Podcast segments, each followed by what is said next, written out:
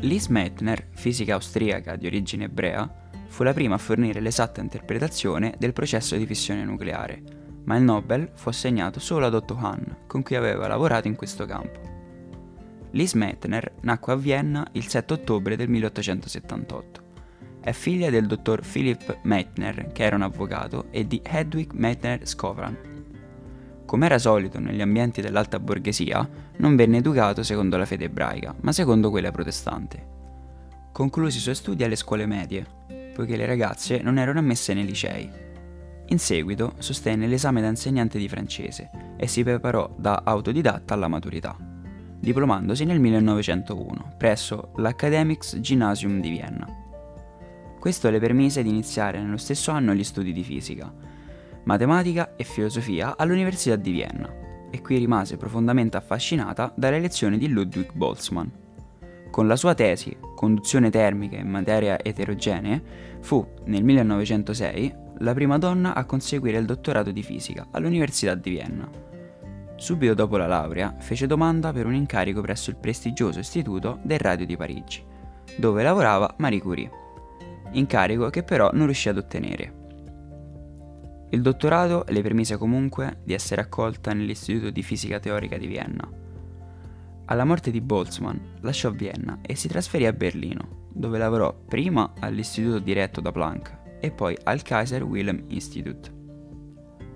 Qui conobbe Otto Hahn, un giovane chimico con il quale nacque un rapporto di amicizia e collaborazione che durò molti anni, malgrado diverse difficoltà lavorava nel laboratorio di Han come ospite non pagato.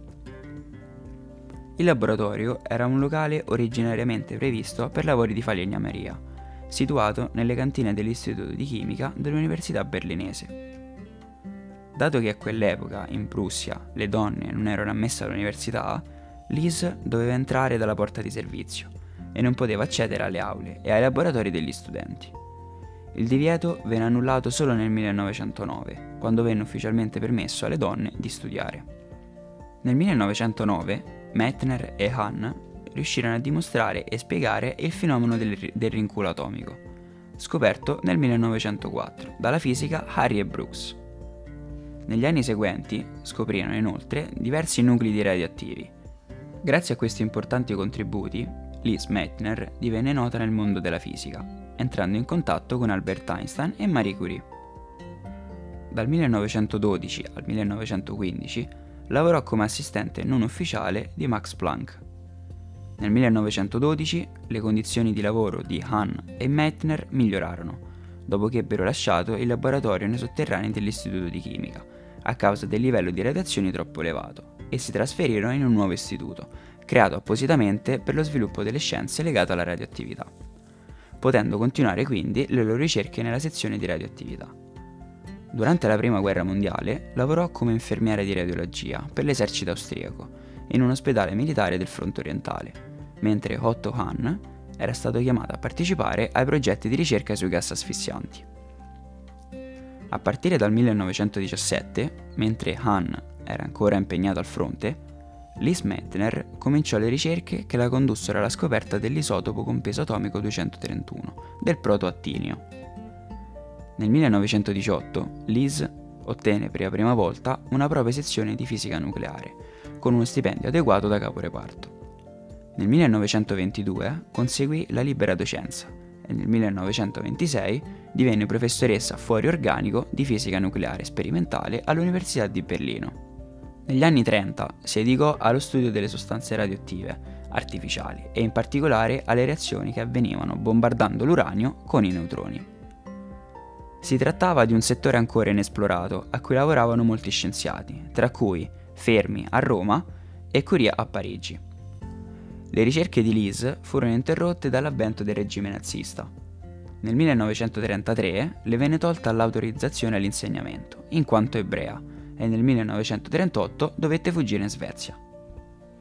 Lise è la prima a dare una spiegazione teorica della fissione nucleare, il processo per il quale un nucleo di uranio, bombardato con un neutrone, si scinde in due elementi più leggeri, liberando un'enorme quantità di energia. Lise Meitner ha avuto l'idea della fissione durante una passeggiata nei boschi della Svezia meridionale, discutendone con il nipote Otto Frisch. Giovane fisico nucleare esule da Vienna e attivo nell'istituto di Niels Bohr a Copenaghen. I due frammenti, ovvero i due nuclei, che risultano dalla fissione, hanno una massa inferiore del nucleo di uranio di partenza. Con questa differenza di massa, Lise Meitner, utilizzando la nota formula di Einstein della teoria della relatività, ovvero E uguale a mc al quadrato, calcolò l'energia liberata durante la fissione. Il risultato che ottenne era di circa 200 milioni di electronvolt per ogni nucleo fissionato. Con questo decisivo calcolo, Lise Meitner pose le fondamenta per lo sviluppo sperimentale della fissione nucleare, per il suo futuro uso bellico, quello delle armi nucleari, e per quello pacifico, quello dell'energia nucleare. Pochi giorni dopo la scoperta, Otto Frisch ritornò a Copenaghen e raccontò della scoperta a Niels Bohr, in partenza per un congresso negli Stati Uniti, il quale reagì esclamando con entusiasmo.